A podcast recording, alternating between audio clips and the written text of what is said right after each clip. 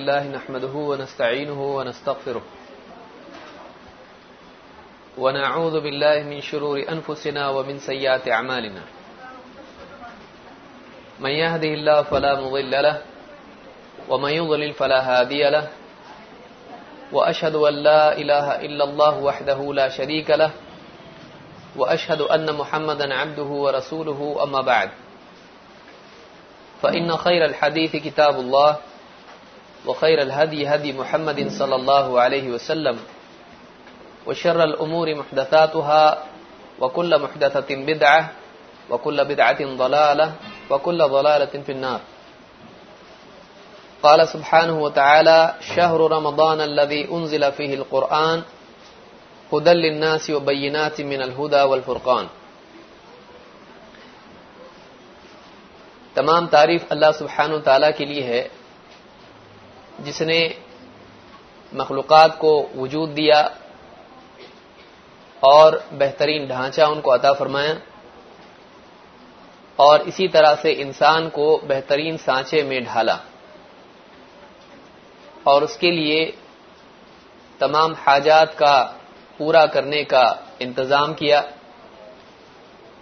और इसी तरह से इंसान की हिदायत और रहबरी के लिए अपने नबियों को और किताबों को भेजा। और सलात व सलाम हो मोहम्मद रसूलुल्लाह सल्लल्लाहु अलैहि वसल्लम पर, जिन्होंने अल्लाह ताला की भेजी हुई वही को अमानतदारी के साथ तमाम इंसानों तक पहुँचाया और उस पर अमल करके इंसानों को एक अमली नमूना पेश किया, जिसके ज़रिए से वो अपनी ज़िंदगी की इसलाह और तरमीम करें। इससे पहले हमारे दो कोर्स हो चुके हैं। एक इस्लामी बुनियादें जिसमें इस्लाम की बुनियादी तालीमत खसूस तोहद और इत्तिबा से मुतालिक कुछ बातें हमने देखी थी। उसके बाद दूसरा कोर्स खातन के लिए खास तौर से जिसमें खातन का इस्लाम में मकाम बच्चों की तरबियत इस्लामी घर की ता, तामीर और इसी तरह से कुछ बुराइयाँ जो आम तौर से खातन में और मर्दों में भी पाई जाती हैं। तो ये दो कोर्स हमारे हो चुके हैं। अब एक तीसरा कोर्स हम शुरू कर रहे हैं आज से, जिसमें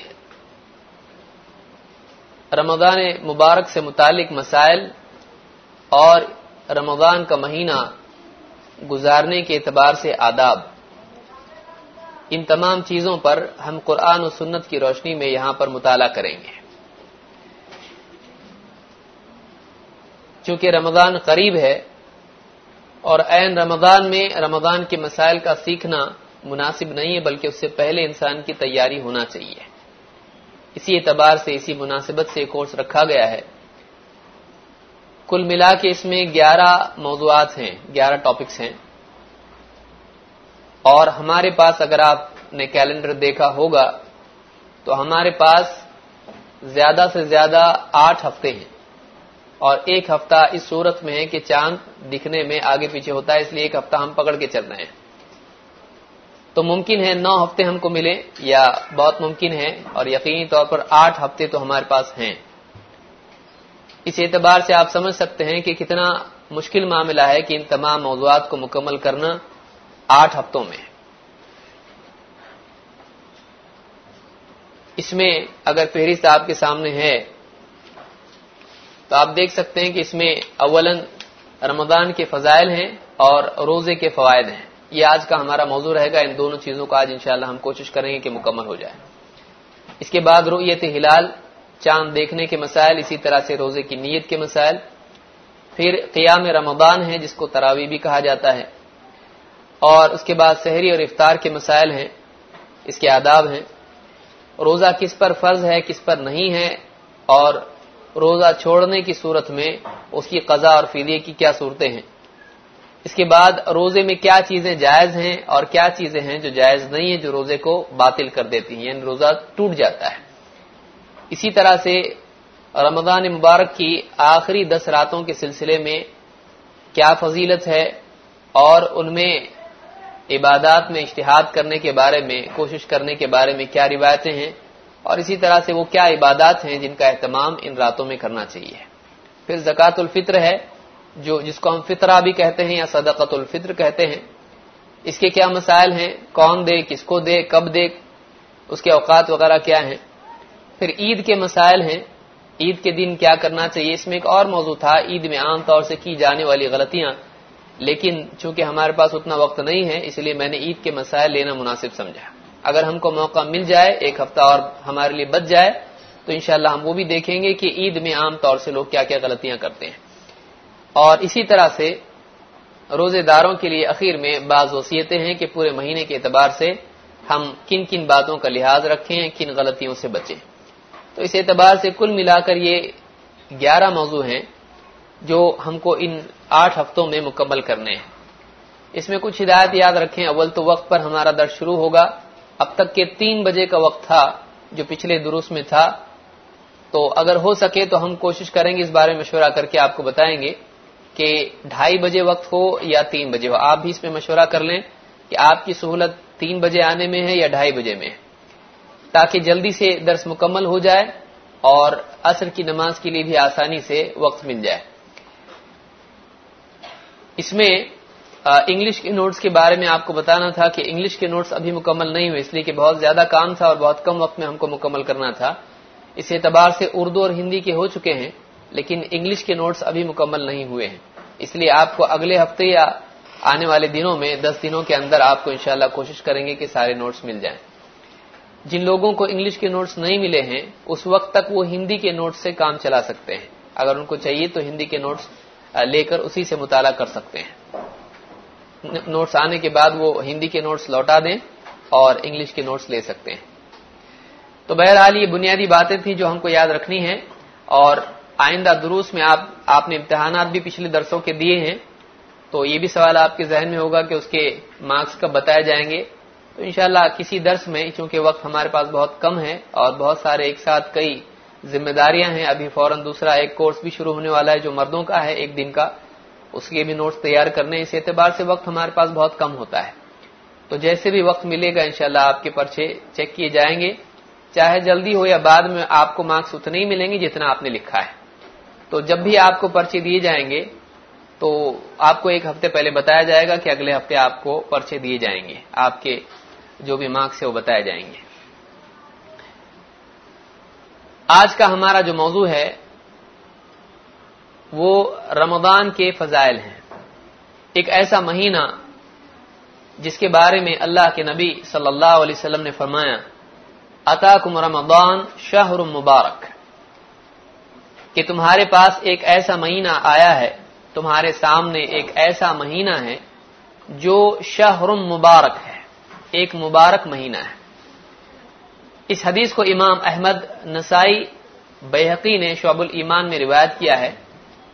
और शेख अल अलबानी ने सैयद जाम सगीर में हदीस नंबर पचपन पर इसको सही कहा है। इस हदीस में अल्लाह के नबी सल्लल्लाहु अलैहि वसल्लम ने सहाबा से खिताब करते हुए फरमाया, अताकुम रमदान शहर मुबारक। तुम्हारे सामने, तुम्हारे पास एक ऐसा महीना मौजूद है, एक ऐसा महीना तुम पर आया है, जो एक मुबारक महीना है।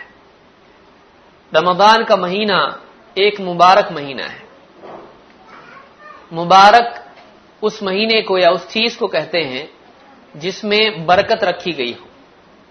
और बरकत के माना चीज़ की किल्लत के बावजूद उसके नफे के बढ़ जाने और उसके फ़ायदे के बाकी रहने को कहा जाता है। बरकत किसको कहते हैं? बरकत के माना है ज्यादती के और फ़ायदे के बाकी रहने के। अल्लाह के नबी सल्लल्लाहु अलैहि वसल्लम फरमाते हैं, अताकुम रमदान शहर मुबारक। तुम पर एक ऐसा महीना आया है जिसका नाम रमदान है, और ये महीना एक मुबारक महीना है। इसमें बरकतें हैं अल्लाह की तरफ़ से। खसूसन इसमें एक ऐसी रात है जो हज़ार महीनों के बराबर है, बल्कि उससे बेहतर है। और इस महीने की इबादत, इस एक रात की इबादत, लैलतुल कद्र जिसका नाम है, इस एक रात की इबादत हज़ार महीनों की इबादत से भी बेहतर है। इस महीने में अल्लाह की तरफ़ से खैर के रास्ते खोले जाते हैं। इस महीने में अल्लाह की तरफ़ से शर का दरवाज़ा बंद किया जाता है। आपने देखा होगा कि बहुत सारे लोग जो आम महीनों में दीनदारी के एतबार से उनमें कोई खसूसियत दिखाई नहीं देती है, बल्कि वो गुनाहों में पड़े रहते हैं। लेकिन जैसे ही रमदान का महीना आता है, उनके अंदर एक अजीब तब्दीली आती है, बुरे से बुरा आदमी रमदान के महीने में अपने अंदर तब्दीली पाता है। उसके अंदर नेकी का मिजाज पैदा होता है। कुछ ना कुछ नमाजें अगर वो पहले नहीं भी पढ़ता था, रमज़ान के महीने में नमाजें पढ़ने लग जाता है। बहुत सारे लोग अपनी शराब छोड़ देते हैं। बहुत सारे लोग जो नवाफिल का एहतमाम आम महीनों में नहीं करते थे, रमज़ान में करते हैं। इस एतबार से सदका खैरात आप देखें, सदका वगैरह है। बहुत सारे लोग रमज़ान में सदकात देते हैं, लोगों का ताउन करते हैं, इफ्तार कराते हैं, लोगों को बहुत सारी ताउन और मदद देते हैं, सदकात देते हैं। गरीबों के लिए आसानियाँ हो जाती हैं। इस महीने में अल्लाह की तरफ़ से खैर और बरकत का दरवाज़ा खोल दिया जाता है। इस महीने में बंदों के अंदर दीनदारी के एतबार से बरकत पैदा हो जाती है। अगर आप देखें तो इस एतबार से, दीनी एतबार से ये महीना बड़ा मुबारक महीना है। बल्कि इसमें एक बात यह भी है कि एक बहुत ही बरकत वाली किताब, जिसमें हर दौर के लिए हिदायत मौजूद है, जिसको हम कुरान करीम कहते हैं, जो मोहम्मद रसूलुल्लाह सल्लल्लाहु अलैहि पर नाजिल होने वाली किताब है, जो अल्लाह का वो पैगाम है, जो क़यामत तक के लिए है।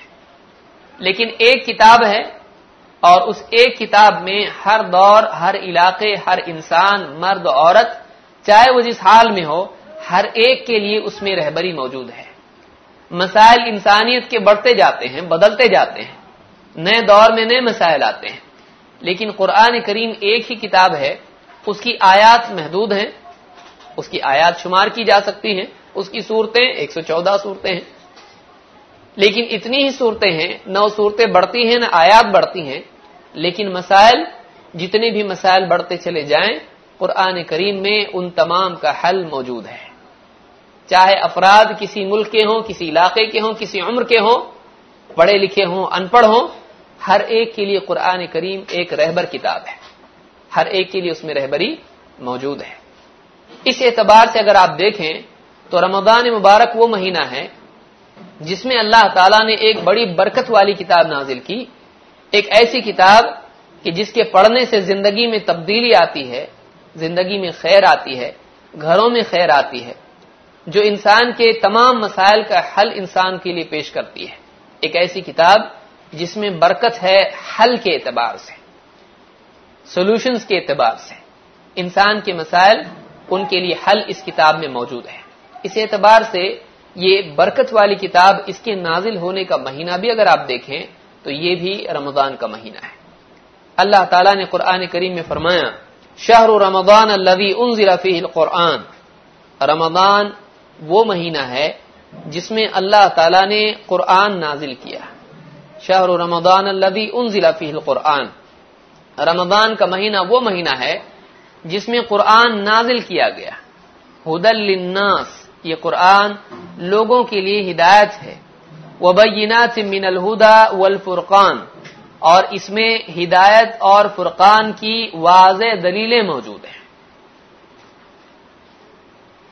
हुदलनास वबैनात मिनल हुदा वल फुरकान ये कुरान एक तरफ़ तो लोगों के लिए रहबरी है, हिदायत है। लेकिन इसी के साथ साथ हिदायत की दलीलें इसमें मौजूद हैं और फुरकान की दलीलें इसमें मौजूद हैं। क्या माना है?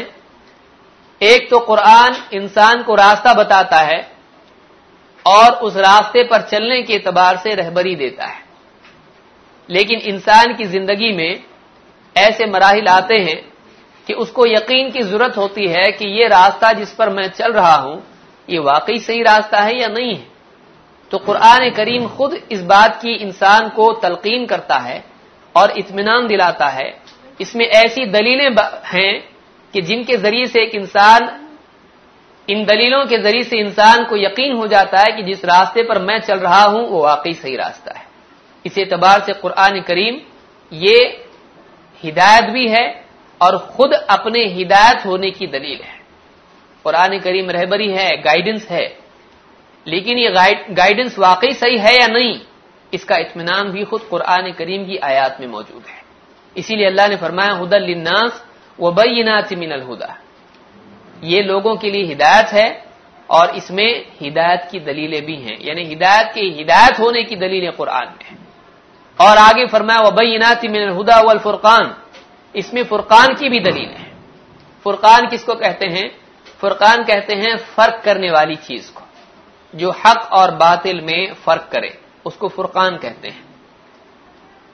इंसान की ज़िंदगी में ऐसे मौके आते हैं कि उसके सामने दो रास्ते होते हैं। एक सीधा रास्ता, एक गलत रास्ता। एक हिदायत का रास्ता, एक गुमराही का रास्ता। बल्कि अक्सर औकात ऐसा होता है कि कई रास्ते सामने आते हैं और उनमें से एक रास्ता हिदायत का होता है और कई रास्ते गुमराही के होते हैं। ऐसी सूरत में एक इंसान किस रास्ते पर चले, कहाँ वो मुड़े, कहाँ जाए, उसके लिए एक मुसीबत होती है। उस वक्त में फैसला लेने के लिए फुरकान की ज़रूरत होती है। उस वक्त में फैसला लेने के लिए कि वो कहाँ कदम अपना आगे बढ़ाए, उसके लिए रहबरी की ज़रूरत होती है। कुरान करीम ऐसी सूरत में भी इंसान के लिए रहबरी फराम करता है। वो फुरकान है। इसमें फुरकान की दलीलें हैं। इसमें एक ऐसी दलील है जिससे हक हक साबित हो जाए बातिल बातिल। एक ऐसी किताब है जिसमें हिदायत की दलीलें भी हैं और फुरकान की भी दलीलें हैं। यानी सीधे रास्ते पर इत्मीनान के लिए दलीलें हैं और गुमराही के रास्तों से बचकर सीधे रास्ते को चुनने के लिए दलीलें मौजूद हैं। इसीलिए अल्लाह ताला ने फरमाया हुदलनासी व बैनात मिनल हुदा वल फुरकान। ये लोगों के लिए हिदायत है और उसमें हिदायत और फुरकान की दलीलें मौजूद हैं। ये सूरह अलबकरा की आयत नंबर एक सौ पचासी है। अगर आप गौर करें तो आपको मिलेगा कि कुरान करीम का खसूसी ताल्लुक है रमदान के महीने से। एक ऐसी किताब जो सारी इंसानियत के लिए हिदायत है और अगर ये किताब नहीं होती तो लोगों को कैसे हिदायत मिलती? क्योंकि अंबिया का एक दौर होता है। अंबिया अपने दौर में रहते हैं, उसके बाद अंबिया की मौत हो जाती है। बाद के दौर में एक ऐसी किताब की ज़रूरत होती है, जो इंसानों को मुसलसल रहबरी दे सके। अल्लाह ताला ने मखलूक पर, इंसानों पर और जिन्नात पर एहसान किया कि एक ऐसी किताब नाजिल की, जो इंसानों के लिए हर दौर में रहबरी देने वाली है। तो इस किताब के नाजिल करने के लिए अल्लाह ताला ने जिस महीने को चुना वो बरकत वाला मुबारक महीना, खैर का महीना कौन सा महीना है? वो रमदान का महीना है। ये रमदान के फजाइल में बहुत बड़ी फजीलत है। एक तो ये कि ये मुबारक महीना है। दूसरा, एक मुबारक किताब इस महीने में नाजिल की गई, जो कियामत तक के इंसानों के लिए रहबरी है। तीसरी फजीलत रमदान मुबारक की यह है कि इस महीने में इंसान के दुश्मन को कैद किया जाता है। हिदायत में रुकावट गुमराही की तरफ़ ले जाने वाले और लोगों को परेशान करने वाले शयातीन, इस महीने में इनको कैद किया जाता है। कैद करने की दो सूरतें उलमा ने बयान की है। एक तो ये कि शयातीन कैद किए जाते हैं, वाकई कैद किए जाते हैं। यानी उनको तोक पहनाए जाते हैं, जंजीरें पहनाई जाती हैं और उनको कैद कर दिया जाता है।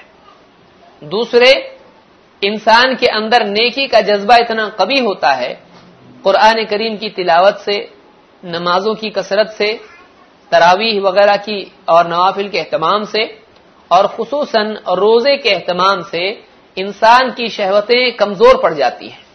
इंसान की शहवतें कमज़ोर पड़ जाती हैं। गुनाह का जज्बा कमज़ोर हो जाता है। इस एतबार से इंसान को भड़काने का मौका भी कमज़ोर हो जाता है। एक इंसान को अगर उसके अंदर शहवत का मादा कमज़ोर हो जाए, उसको अगर कोई वर्गलाए उसके अंदर उतना फ़र्क नहीं पड़ता है जो दूसरे औकात में था। इस एतबार से रोज़े की हालत और रमदान का मौसम, इन दोनों की वजह से इंसान का दीनी जज्बा इतना कवी हो जाता है कि उसका गुनाह का जज्बा कमज़ोर हो जाता है।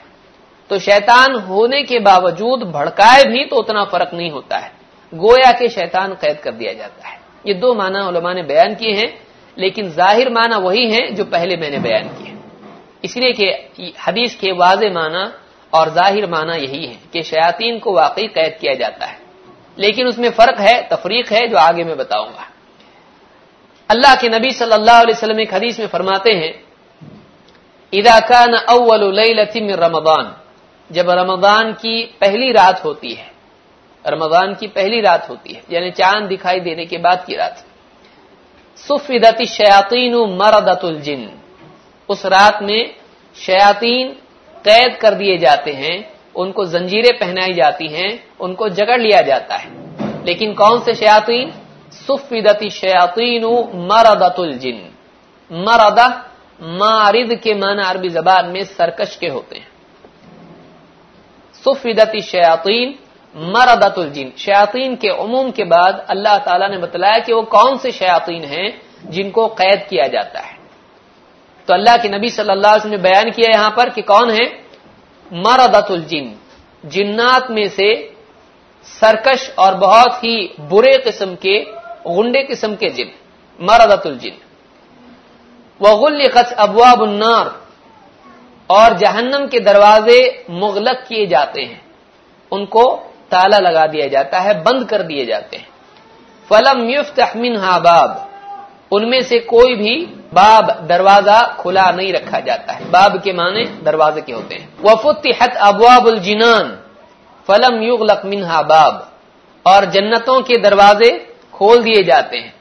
और उनमें से कोई भी बंद नहीं किया जाता है। बंद नहीं रखा जाता है।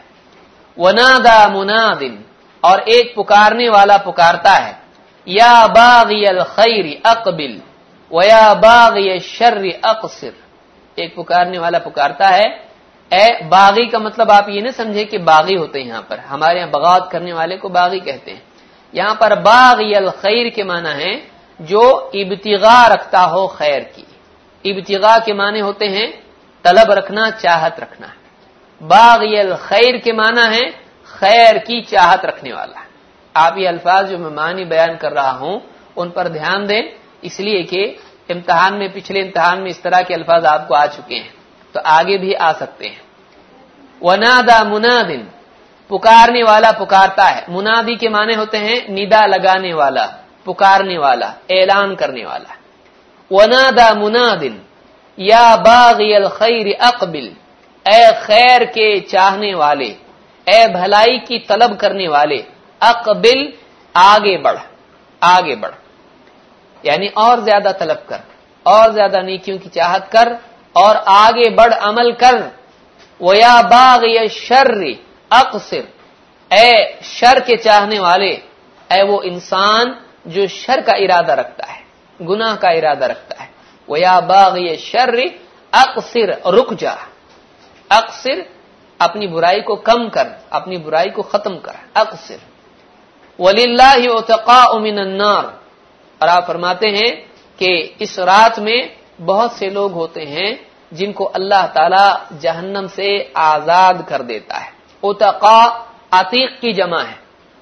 अतीक के माना होते हैं आज़ाद किया हुआ। जिसको आज़ाद किया जाता है उसको अतीक कहते हैं। उतका यानी जहन्नम से आज़ाद किए हुए।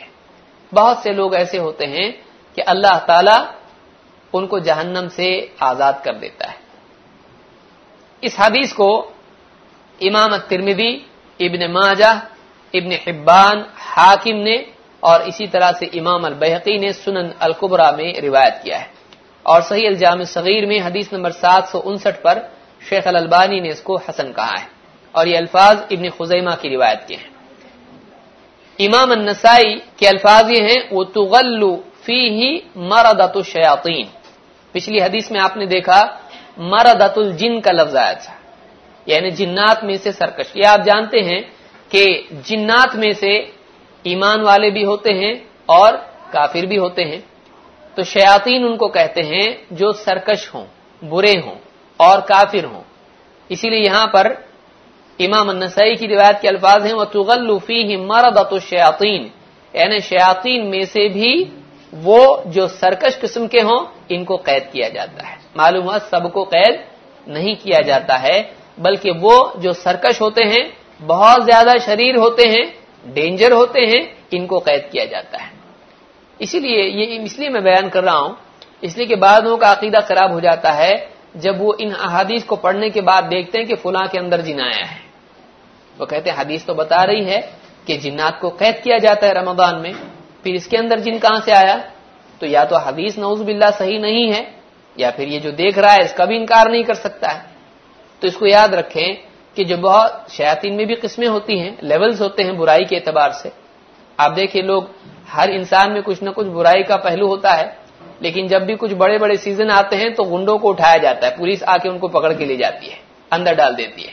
सबको नहीं लिया जाता है, वरना हालाँकि देखा जाए तो हर एक के झगड़े होते हैं, हर एक की बुराइयाँ होती हैं, हर एक की गलतियाँ होती हैं।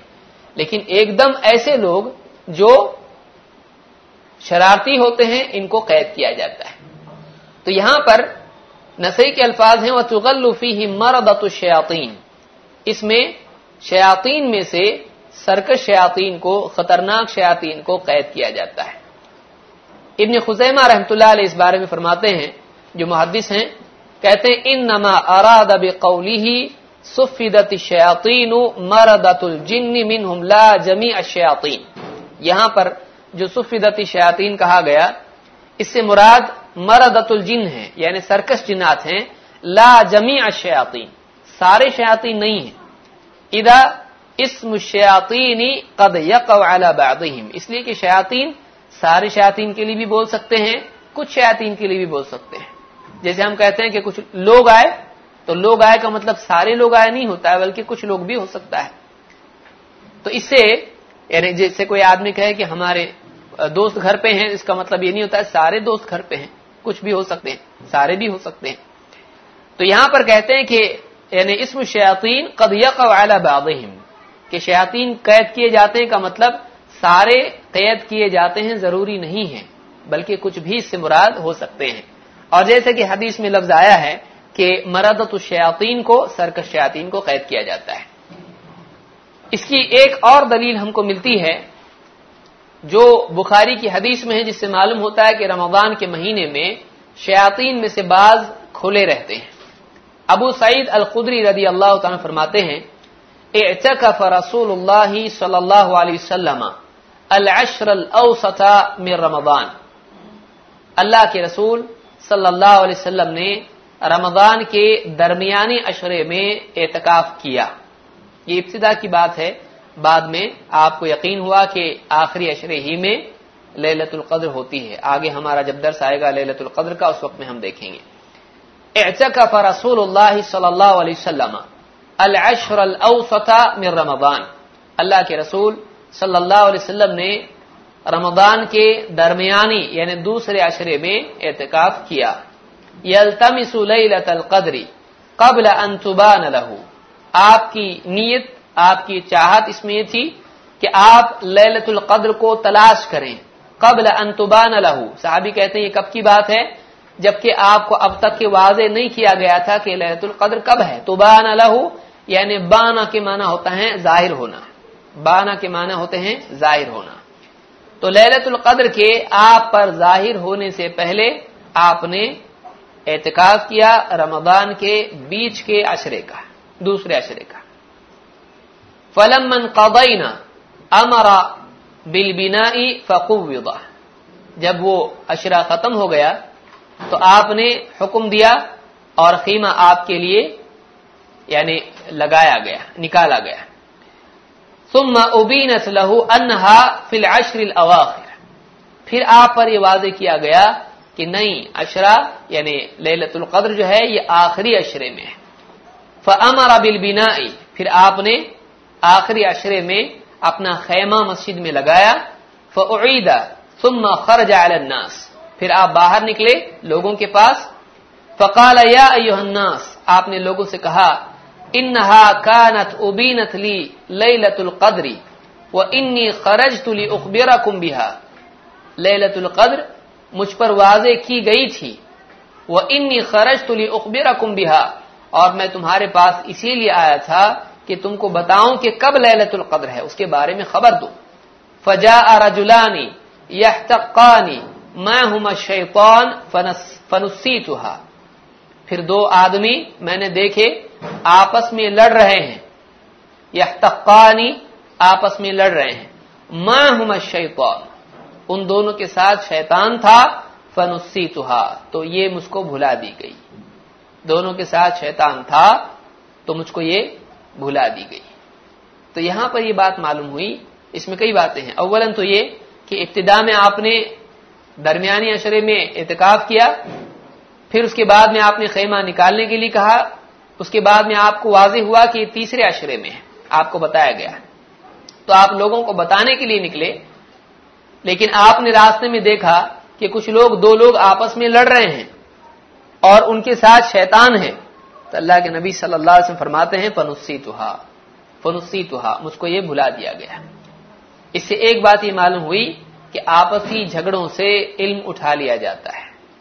आपसी झगड़ों से इल्म उठा लिया जाता इसीलिए आपने फरमाया कि मैं बताने के लिए निकला था, लेकिन फजा रजुलान यहतकान ये दो आदमी आपस में लड़ रहे थे, लेकिन फिर उनके झगड़े की वजह से उनके साथ शैतान मौजूद था, जो उनमें झगड़े लगा रहा था, और उनके झगड़ों की वजह से फनुस्सी तुहा इसका इल्म मुझे भुला दिया गया ललतुल कद्र मुझे भुला दी गई। इससे एक और बात यह मालूम होती है कि रमज़ान का महीना था और आप एहतिकाफ से बाहर निकल रहे हैं, लोगों के सामने आ रहे हैं, और आपने फरमाया, मैं हूँ शैतान। उन दोनों के साथ में शैतान था। तो इससे मालूम हुआ कि रमज़ान के महीने भी, महीने में भी शयातीन का वजूद होता है। आइए आगे बढ़ते हैं। रमज़ान में, कयाम रमज़ान की क्या फजीलत है? इस महीने में कयाम की फजीलत क्या है? अमर इबन मुर्राह अल जुहनी रदी अल्लाह फरमाते हैं जा रसूल अल्लाह सल्लल्लाहु अलैहि वसल्लम रजुल रसूल अल्लाह सल्लल्लाहु अलैहि वसल्लम मिन कुदा अल्लाह के रसूल वसल्लम के पास बनी कुदा से एक आदमी आया है। कुदा कबीले का नाम है। कुदा से एक आदमी आपके पास आया फ़काल लहू, या रसूल अल्लाह उसने कहा अल्लाह के रसूल आरा आई था आप बताइए आपका कहना क्या है? आरा आई था यानी आपकी क्या राय है? इन शहीद तो अल्लाह इल्लल्लाह व अन्ना का रसूलुल्लाह। अगर मैं गवाही इस बात की दूँ शहीद तो गवाही देना, मैं दूँ गवाही। अगर मैं इस बात की गवाही दूँ अल्लाह इलाह के अल्लाह के सिवा कोई इबादत के लायक नहीं वह अन्न का रसूलुल्लाह, और आप अल्लाह के रसूल हैं। सल्लई तो खमसा, और मैं पाँच नमाजें पढ़ूं। वसुम तो शहरा और मैं महीने के रोज़े रखूँ, यानी रमज़ान के महीने के रोज़े रखूँ वकुम तो रमदाना, और रमदान का क्याम करूँ, यानी रमदान में रातों में तरावीह या क्याम रमदान का अहतमाम करूँ वह आतई तो जक़ात, और जक़ात भी अदा करूँ तो यानी तो मुझे क्या मिलेगा? इस पर क्या आजर है? इसकी क्या फजीलत है? फ़काल नबी सल्लल्लाहु अलैहि वसल्लम तो अल्लाह के नबी सल्लल्लाहु अलैहि वसल्लम ने फरमाया मम्मा हादा काना मिन सिद्दीकीन व शुहदा जो इस पर मर जाए, वो सिद्दीकीन और शुहदा में से होगा। यानी जो इंसान ला इलाहा इल्लल्लाह मोहम्मद रसूलुल्लाह की गवाही दे, नंबर एक। नंबर दो, पाँच वक्त की नमाजें पढ़े। नंबर तीन, रमज़ान के रोजों का अहतमाम करे। नंबर चार, रमज़ान में तरावीह पढ़े। क़ियाम रमज़ान का अहतमाम करे। नंबर छह आतई तो जक़ात जक़ात का अहतमाम करे। तो ये अगर एहतमाम आदमी करता है, जक़ात देता है, यानी शहादतैन और पाँच नमाजें, रमज़ान के रोज़े और इसी तरह से क़ियाम रमज़ान और जक़ात, इसका एहतमाम करने वाले के लिए आपने फरमाया मम्मा हाजा जो इसी पर मर जाए। यानी नहीं कि शुरू में बचपन में करते थे, अब नहीं होता तो ऐसे आदमी के लिए नहीं है। बल्कि उसके लिए है कि जो इसी पर मरे। मम्मा हाजा, जो इसी पर मरे, यानी ये करते करते करते उसको मौत आए। का नमीन सिद्दीकीन व शुहदा तो इसका अंजाम आखिरत में सिद्दीकीन और शुहदा के साथ होगा। सिद्दीक किसको कहते हैं? जो अपने यकीन, अपने कौल और अपने अमल तीनों में सच्चा हो। जो अकीदे के एतबार से कल्ब की सतह पर जिसका दिल सच्ची गवाही दे, हक को तस्लीम करे, जिसकी जबान से हक के मुताबिक जुमले निकले, जिसके अमल में अपने ईमान और अपने यकीन के मुताबिक अमल हो, जो अपने अमल को और अपने कौल को मुताबिक रखे और उसका दिल भी उसके मुताबिक हो, उसको सिद्दीक कहते हैं। शोहदा शहीद कहते हैं गवाह को। और आम तौर से इस्तेलाह में शोहदा वो हैं कि जो अल्लाह की राह में कत्ल किए जाएँ। ये हक की गवाही में ऐसे खड़े होते हैं कि इनकी जान देने का मौका आए तो भी वो जान देते हैं। तो यहाँ पर शहीद उसको कहते हैं। तो अल्लाह के नबी सल्लल्लाहु अलैहि वसल्लम ने फरमाया कि जो आदमी इन चीज़ों का एहतमाम करेगा, उसका आखिरत में मामला होगा कि वो सिद्दीकीन और शहदा में से होगा। इसमें आप देखें कि इन तमाम फराइज के साथ कलीमे की गवाही देना ये लाजिम है। इसी के साथ पाँच नमाजें हैं और रमदान के रोज़े हैं, जक़ात हैं, ये सारे फराइज हैं। लेकिन इसमें एक और चीज़ आई जो फ़र्ज़ नहीं है कि वकुम तो रमदान इन तमाम नेकियों के बीच में एक और नेकी आ गई कि रमदान का क्याम करना यानी तरावीह की नमाज़ का या रात में इबादत का अहतमाम करना, सारी इबादत आमतौर से क्याम रमदान तरावीह के लिए इस्तेमाल होता है। लेकिन और इबादत भी आदमी करे रात में, वो भी इसी में शामिल होता है। रात की इबादत में कुछ हिस्सा या पूरी रात या जितना भी हिस्सा आदमी इबादत करे, वो क्याम रमदान में शुमार होता है। तो इस हदीस से क्याम रमदान की फजीलत मालूम होती है। मजीद और हदीसें हैं जो हम इंशाला क्याम रमदान की फजीलत में देखेंगे। इस हदीस को इमाम इबन खुजैमा ने रिवायत किया है।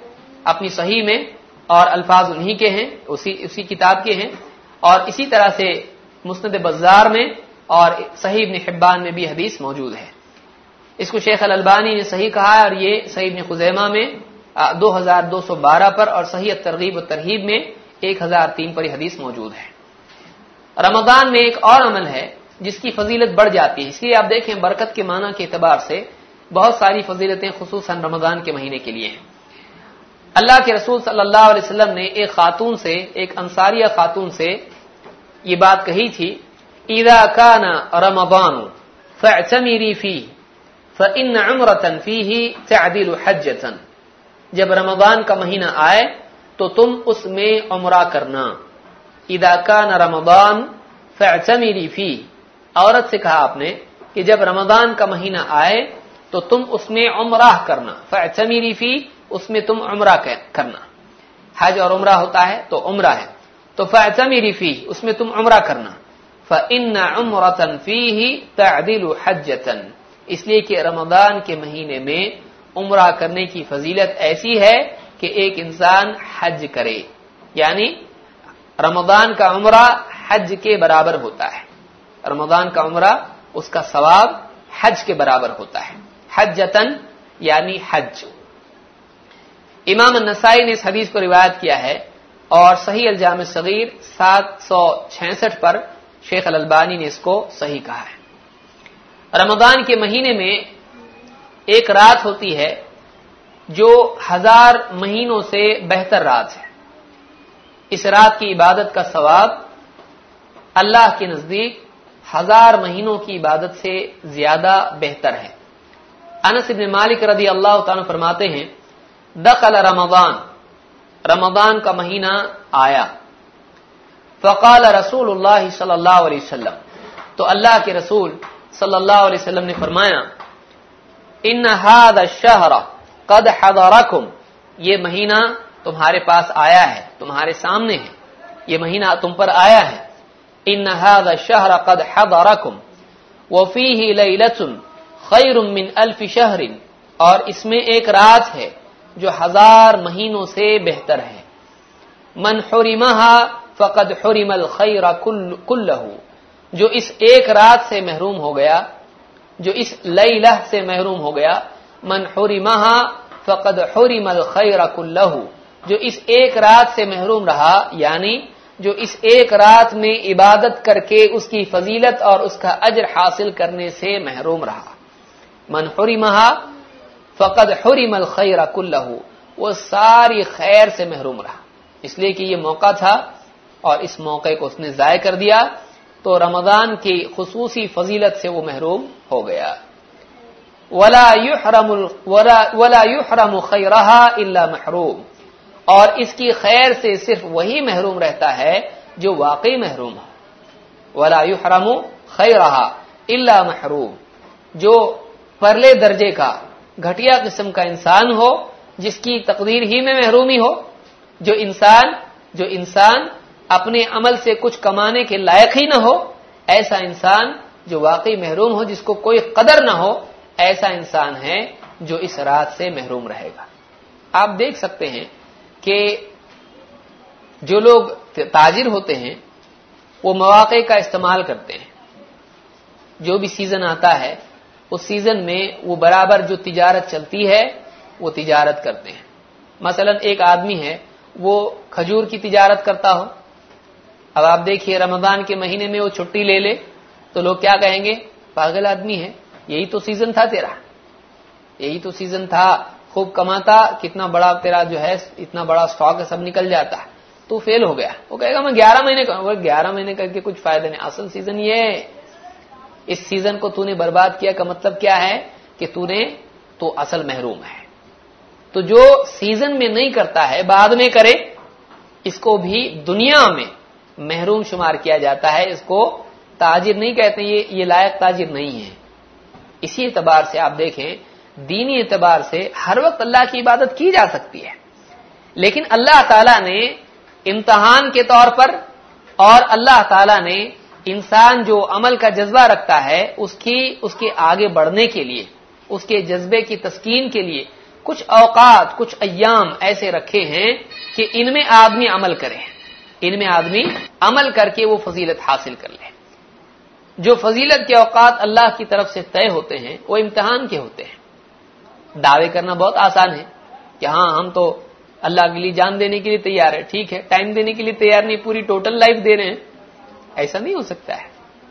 अल्लाह के लिए सब कुछ करने के लिए तैयार है, लेकिन वक्त जो अल्लाह ने फजीलत का रखा, अल्लाह ताला इसमें इम्तहान लेता है कि जो वाकई तलबगार लोग हैं जो वाकई अजर की तलब रखते हैं तो ये उन औकात को जाय नहीं करते हैं, जिसमें खसूसी तौर पर अल्लाह की तरफ़ से रिबा और अजर का वादा होता है। इसीलिए यहाँ पर अल्लाह के नबी सल्लल्लाहु अलैहि वसल्लम फरमाया, मन हुरी महा फ़कद हुरिमल खैरा कुल्लहू।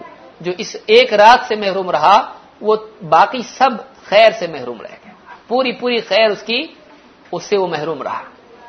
और इसी तरह से कुछ बंदे होते हैं जो चाहते हैं कि कोई ऐसा मौका हो कि हम अपनी दीनदारी को अल्लाह के सामने खसूसी तौर पर पेश करें। मुजाहदा करके, अमल करके, हम अल्लाह के सामने अपनी दीनदारी को, अपने अमल को पेश कर सकें ताकि अल्लाह ताला उसका बेहतर अजर दे। और कोई ऐसा मौका हो जिसमें थोड़ा करके ज़्यादा कमाने का मौका हो। तो अल्लाह ताला ने ऐसे औकात रखे हैं ताकि जो बंदे आगे बढ़ना चाहते हैं, जो बंदे कम वक्त में ज़्यादा कमाना चाहते हैं आखिरत के एतबार से उनके इस जज्बे की भी तस्कीन हो और उनको अजर मिले। इसीलिए अल्लाह ताला ने इसी तरह से एक रात रखी है जो लतुल कद्र है। इसमें इबादत का सवाब, इसमें इबादत हज़ार महीनों से बेहतर है।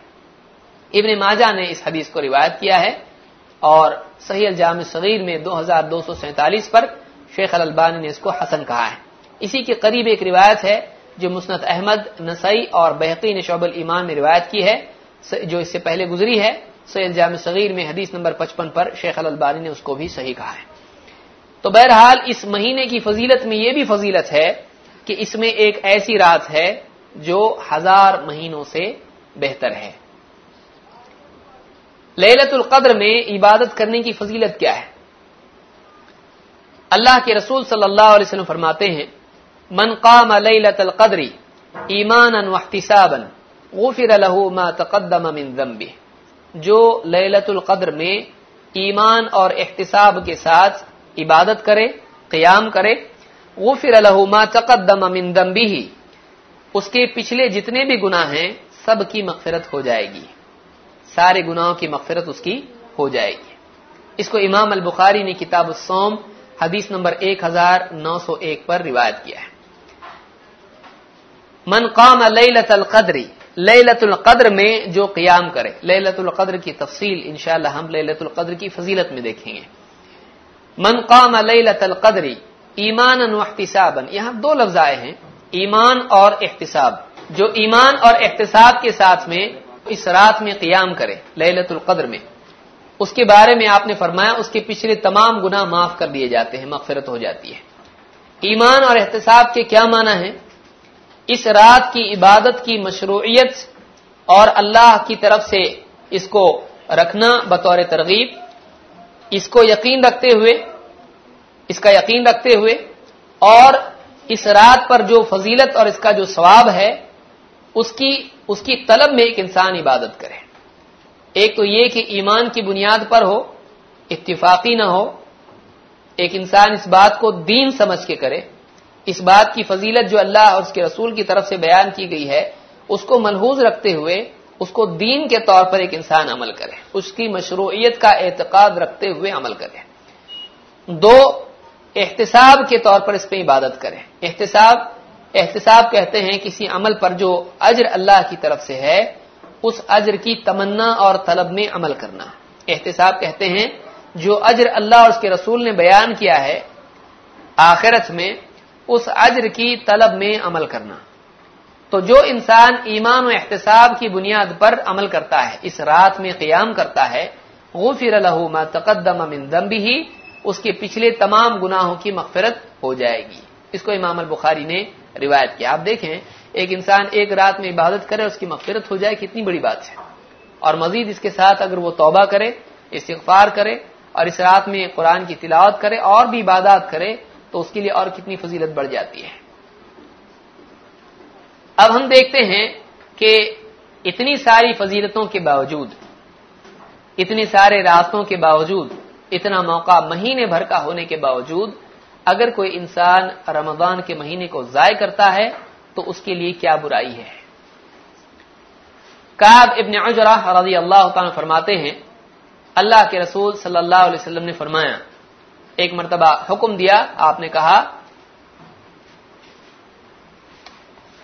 उहदुरुल मिंबर, के अल्लाह के नबी सल्लल्लाहु अलैहि वसल्लम ने सहाबा को हुक्म दिया इस बात का, कि तुम मिंबर के करीब हाजिर हो जाओ। फहबरना साहबी कहते तो हम मिंबर के पास आके बैठ गए। फलम अर्चका दरजतन, जब आपने मिंबर की एक सीढ़ी पर कदम रखा काल आमीन, आपने आमीन कहा। फलम अर्चका दरजतानिया जब आपने मिंबर के दूसरे, यानी दर्जे पर कदम रखा, सीढ़ी पर कदम रखा, आपने कहा, काला आमीन, आपने आमीन कहा। फलम इर्तका अदरजत था जब आप तीसरे दर्जे पर आपने कदम रखा, तीसरी सीढ़ी पर आपने कदम रखा, काला आमीन। फलम नजल कुलना या रसूल अल्लाह लकद समिअना मिन कल यौम शैअन मा कुन्ना आप, आपसे सहाबा ने अर्ज़ किया कि अल्लाह के रसूल, हमने आपसे आज एक ऐसी चीज़ सुनी जो इससे पहले कभी हमने आपसे नहीं सुनी थी। काला इन्ना जिबरील सलाम, काला इन्ना जिबरील सलात वसलाम आरद अली फ़काल बुदलिमन अबरक रमदान फलम युगफर लहू। कुल आमी आपने फरमाया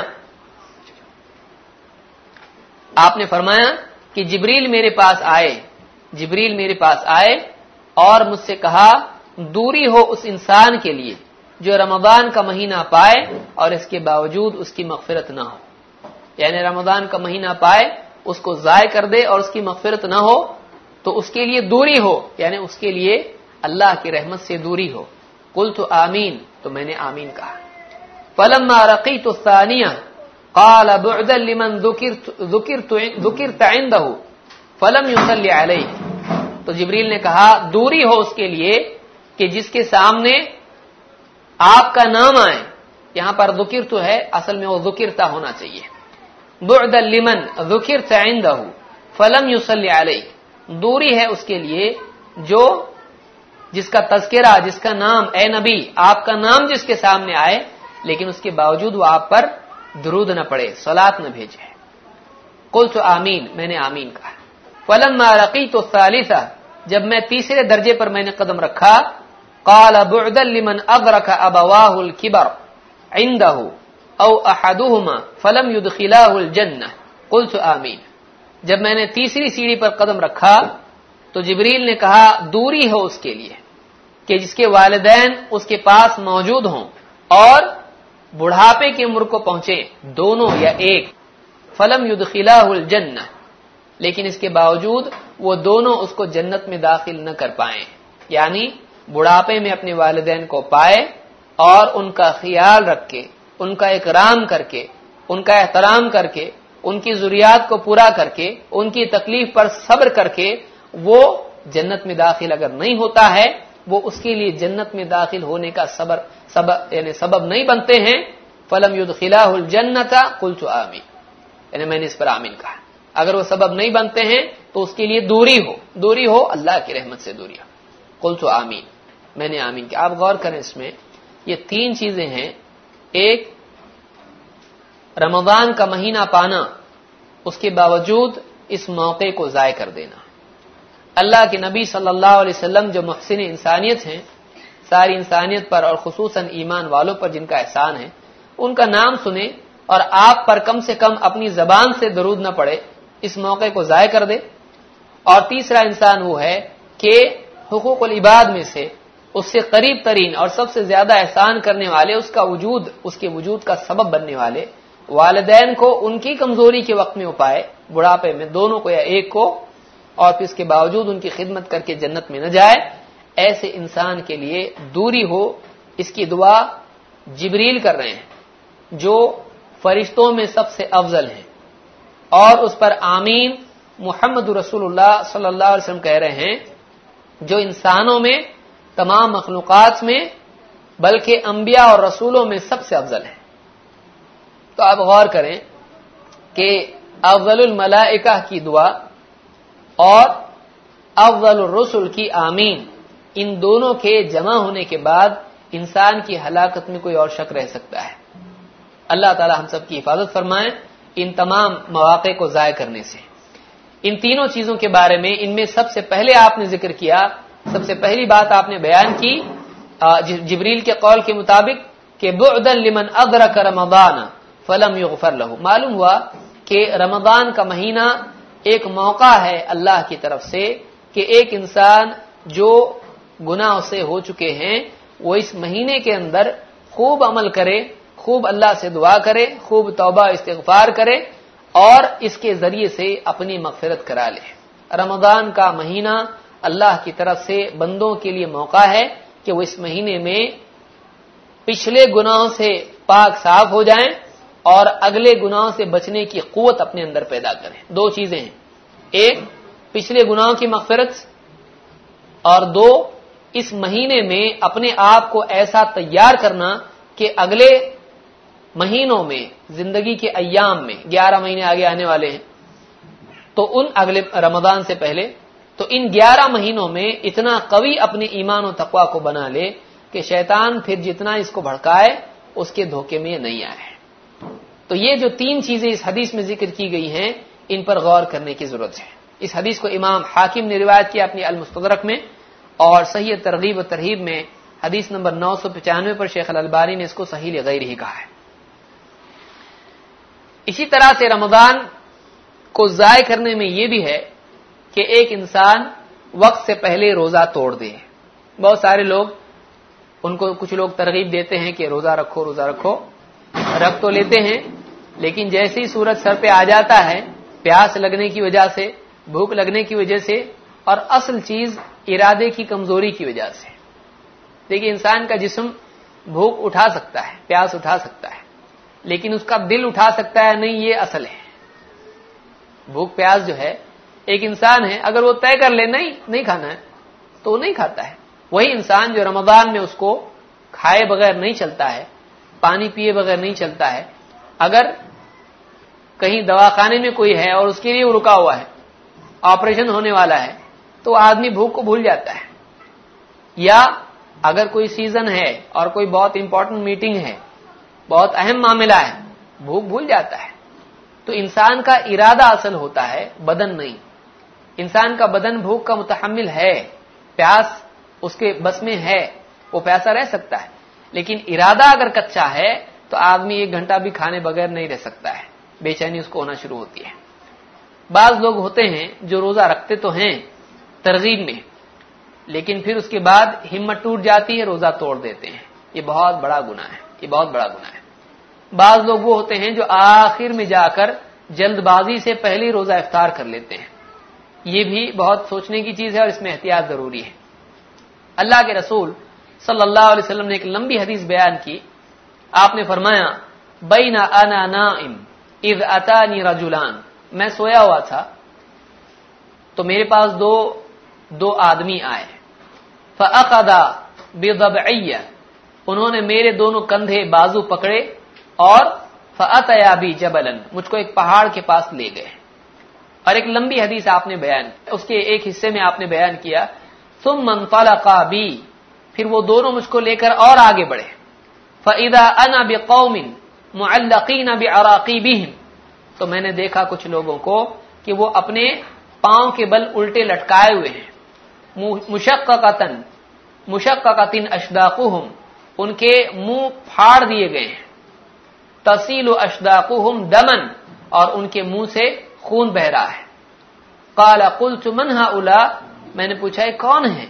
काला हा उला इल्लदीना युफ्तिरून कबल तहिल्लत ये वो लोग हैं कि जो अपने रोज़े के खत्म होने से पहले पहले इफ्तार कर लेते थे। रोज़े का वक्त खत्म होने से पहले ही इफ्तार करते थे। यानी रोज़े का वक्त कब खत्म होता है? जब सूरज डूब गया, रोज़े का वक्त खत्म हो गया। सूरज डूब गया तो रोजा इफ्तार हो जाता है। लेकिन इससे पहले अगर कोई आदमी इफ्तार कर ले तो उसके लिए ये सजा है कि उसको उल्टा लटकाया गया और उसके मुँह को चीर दिया गया, जिससे उसके मुँह से खून बह रहा है। तो ये हदीस बताती है कि रोजा रख कर उसको तोड़ देना या रोजा सिरे से न रखना, ये दोनों भी बहुत बड़े गुनाह हैं। दोनों भी बहुत बड़े गुनाह हैं। और रोजा रखने के बाद उसको तोड़ना, ये बहुत अफसोस की चीज़ है कि एक इंसान ने अमल की इब्तदा तो की, लेकिन उसको मुकम्मल नहीं कर पाया है। थोड़ी देर अगर वो रुक जाता तो इफ्तार हो जाती, वक्त ऐसे ही गुजर जाता है, लेकिन उसने रोजा अपना तोड़ दिया। तो ये अल्लाह की हरमतों को तोड़ना, अल्लाह ताला ने जिसको मना किया है, उसका एहतिकाब करना अल्लाह के नज़दीक बहुत सख्त चीज़ है। रमज़ान के महीने में, दिन के वक्त में खाना जायज़ नहीं, पीना जायज़ नहीं है। हाँ बीमार वगैरह हैं जिनके लिए आगे दरसों में आएगा कि किन के लिए रुख्सत है, किन के लिए खाना पीना जायज़ है, बाद के दिनों में रोजा रखने की गुंजाइश उनके लिए है। तो इस हदीस से मालूम हुआ रोजा तोड़ना बहुत बड़ा गुना है और उसकी सजा अल्लाह के नज़दीक मुतन है। इस हदीस को इबन खुजैमा ने अपनी सही में, इबन, इसी तरह से इबन हिब्बान ने और इमाम नसाई ने अपनी किताब अलकुबरा में इस रिवायत को नकल किया। इमाम नसाई की दो किताबें हैं। एक किताब तो नसई है, जिसको अलमुशतबा कहते हैं, और दूसरी किताब है अलकुबरा। अलकुबरा बड़ी किताब थी, जिसको मुख्तसर करके उसमें से हदीसें चुन के इमाम नसाई ने अलमुशतबा लिखी थी। जो आमतौर से कुतुब सित्ता में जिसको सुनन अन्नसाई कहा जाता है, वो अलकुबरा नहीं है, वो अलमुशतबा है। और दूसरी जो है, असल किताब, उनकी बड़ी किताब, ये अलकुबरा है। तो इस हदीस को इमाम नसाई ने अलकुबरा में रिवायत किया है। और सही तरगीब में शेख अल अलबानी ने 1005 पर इसको सही कहा है। तो ये कुल मिलाकर ये कई बातें हैं जो रमदान करीम के, के सिलसिले में रमदान मुबारक के सिलसिले में फजाइल आए हैं। इनको हम जहन में रखें कि इस महीने को हम ज़ाय न करें और इसमें जो मौाक़ इबादत के और नेकियों के हमारे सामने हैं उन मौाक़े को हम पूरा पूरा भरपूर उनसे फ़ायदा उठाएँ उनको ज़ाय ना करें।